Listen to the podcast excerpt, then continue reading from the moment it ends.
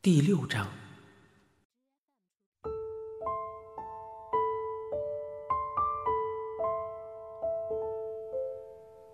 台北的夜空，星光灿烂。阿汉有感而发的说道：“上帝一开始应该也没有想要那么多人吧？这个世界根本不需要那么多人。”波利接口道：“所以有时候，我觉得我是多出来的。我爸就常说。”白养你了，早知道你出生就把你掐死。波利说话时的声音淡淡的，但是阿汉发现他的脸上不知何时没有了常见的笑容。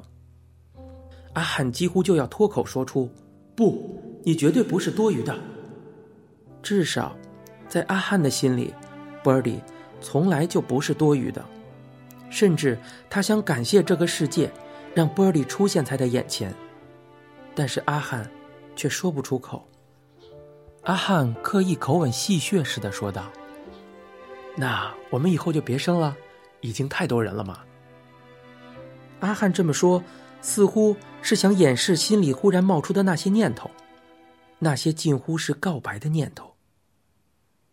波利忽然一笑，朝他喷了口烟，说道：“ 神经，我和你本来就不能生啊。”很久以后，阿汉回想起这一段场景时，才发现，自己似乎才是被告白的那一个。可是那个时候啊，太年轻了，不懂得在字句里寻找隐约的确定，又或许不确定的是 Birdy，所以连告白也是那样的不确定。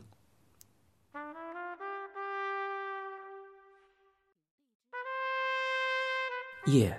渐渐的深了，手上的香烟渐渐的熄灭，两个人坐在点歌机旁，窝在一起，抗拒着睡意，有一搭没一搭的聊着，一起等待着黎明。夜里的气温迅速下降，为了取暖，两个人越靠越紧，但仍冷得瑟瑟发抖。b i r d 说。好了，阿汉想了想，换了个姿势，从波利身后抱住他。波利的身子僵了一下，然后慢慢的放松。阿汉问道：“这样有没有比较暖？”波利没有回答。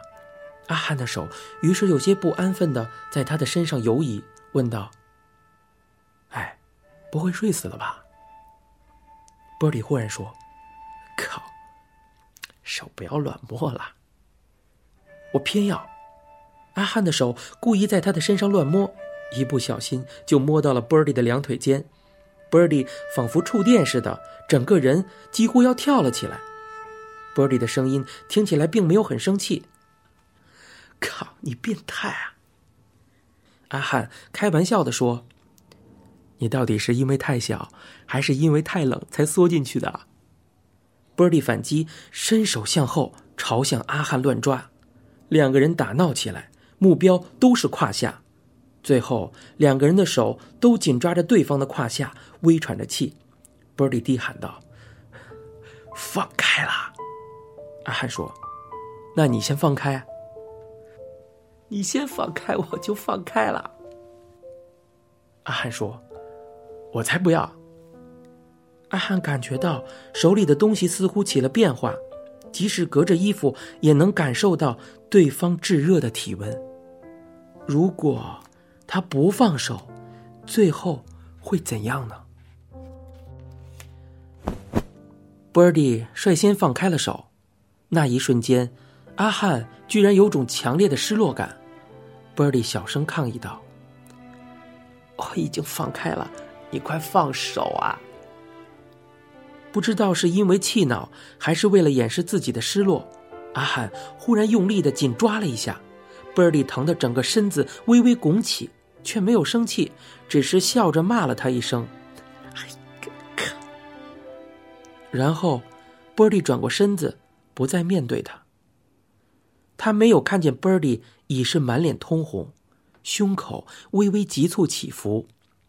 阿汉喊了几声 b i r d e 却不再回应。阿汉望着他无声的背影好一会儿，慢慢的将身子靠在他的身上，然后闭上眼，迷迷糊糊的睡过去了。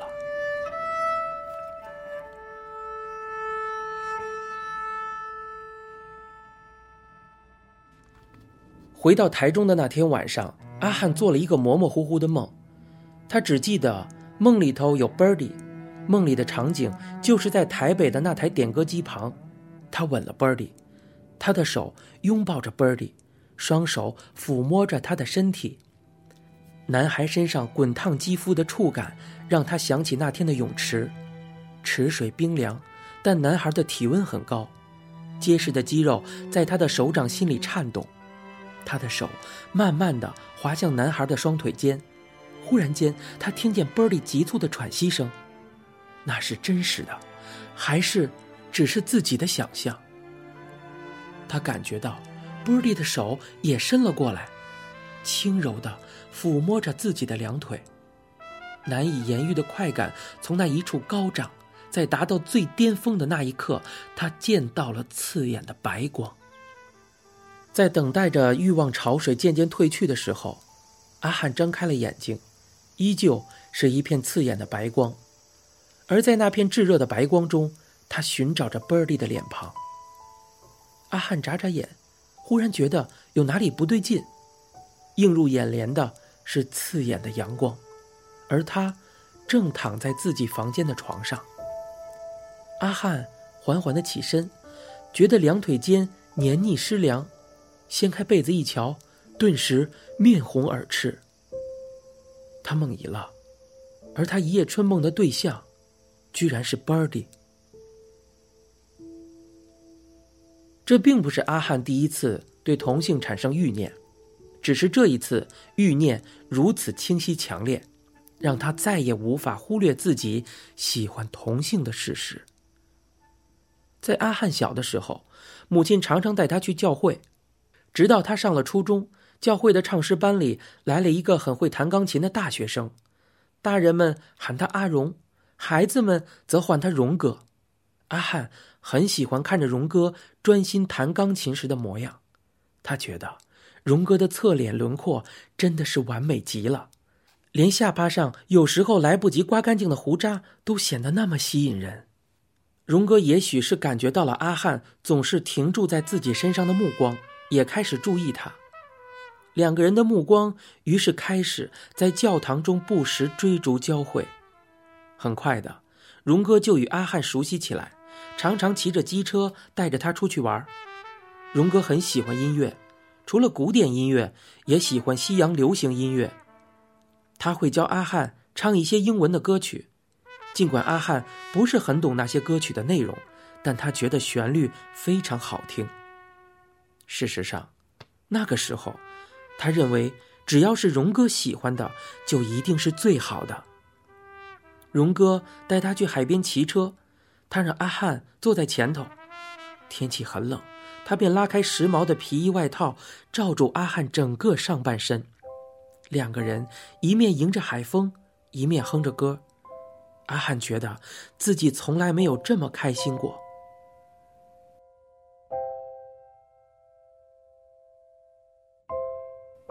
荣哥偶尔会带阿汉回家玩，荣哥房里有好多好多阿汉从未见过的好东西：原文书、原文音乐杂志、乐谱、音响等等，还有摆在房间角落的吉他。那一天，在荣哥房间里，阿汉坐在床上翻着一本原文书，里面有些插画，但是他有限的英文程度仍然无法完全看懂，只知道里面有个主角是王子。英俊的荣哥这时坐在他的身旁，脸上的微笑足以迷死人。荣哥说：“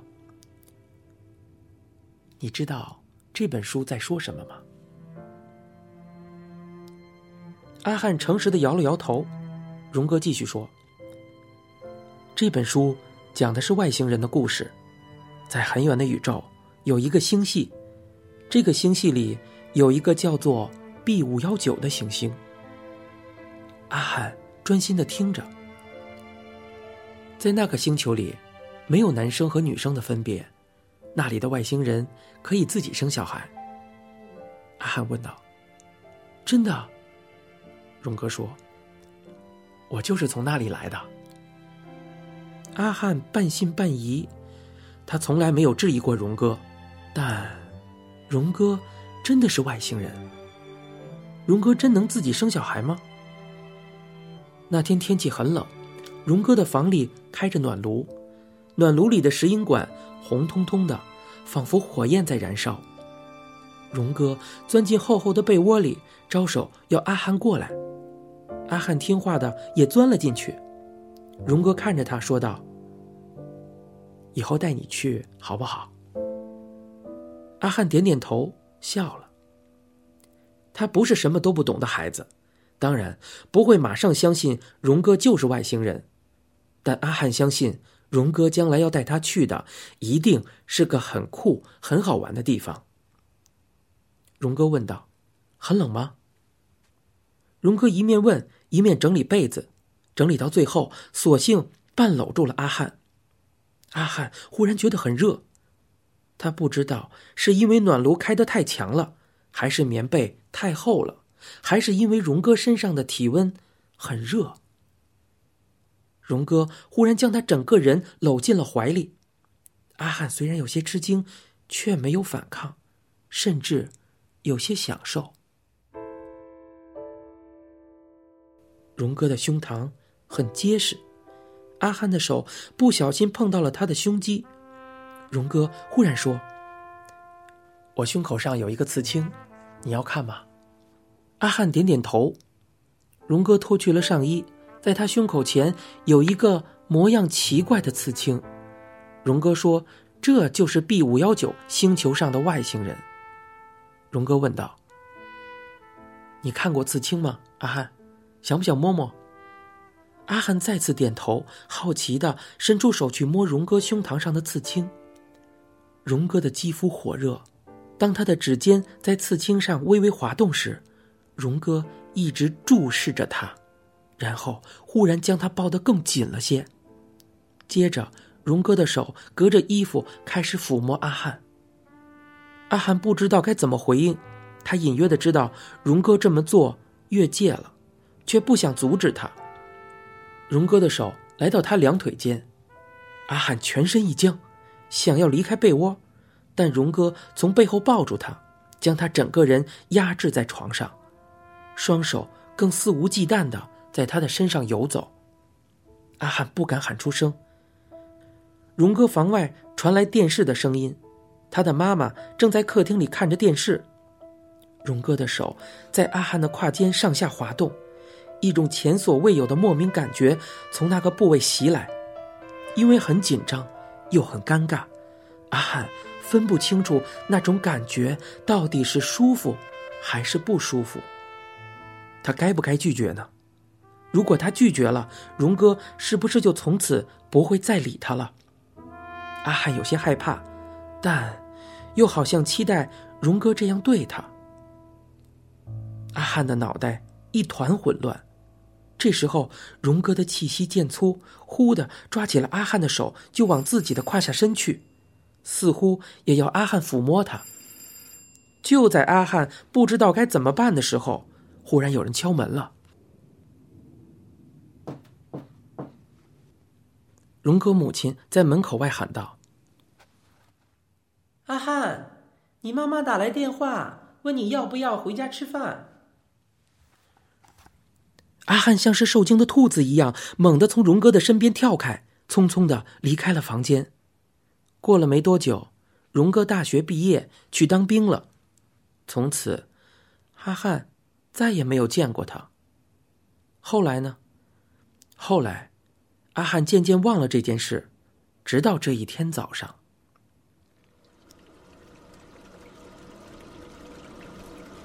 阿汉偷偷的在浴室洗着内裤，母亲忽然在门外喊他：“阿汉，等等，我有话跟你说。”他以为是偷洗内裤的事被发现了，阿汉低垂着头，像是个做错的小孩，从浴室里出来。母亲见到他，轻轻的叹了口气，说：“你们班的导师昨天打电话给我了。阿汉心中一颤，随即告诉自己：“不可能啊，老师不可能发现的。他要你转到社会组，免得……”母亲欲言又止。导师当时在电话里很委婉的告诉了阿汉的妈妈：“学校很注重升学率，阿汉如果继续待在原来的自然组班级，以他的程度。”势必会拉下一个班级的录取率，学校的面子不太好看了。所以，我们希望阿汉能趁着高二时转到社会组，赶紧换个跑道，重新出发，说不定会有更好的表现。阿汉母亲当然听得出导师的意思，他儿子被放弃了，转到社会组，说好听点是换个跑道，重新出发。但是，在那个年代的社会组根本没有人看好。大学毕业后，顶多只能当个公务员、教师、律师或是会计师，工作没有什么前景，薪水也不高，还不如自然组拼一拼，可以考上医学系。像阿汉的哥哥就考上了牙医系，阿汉的父亲虽然不是很满意，但至少毕业后出来是个医生，也就没说什么。这个结果，阿汉多少已经预料到，只是他一直没有对家人提起。阿汉低着头，不知道该说什么，沉默在母子间尴尬的流动着。忽然，他看到一滴水珠落在地板上，猛一抬头，竟发现母亲哭了。母亲向来乐观，这是他第一次见到母亲落泪。过了好半天，阿汉才低头的冒出了一句：“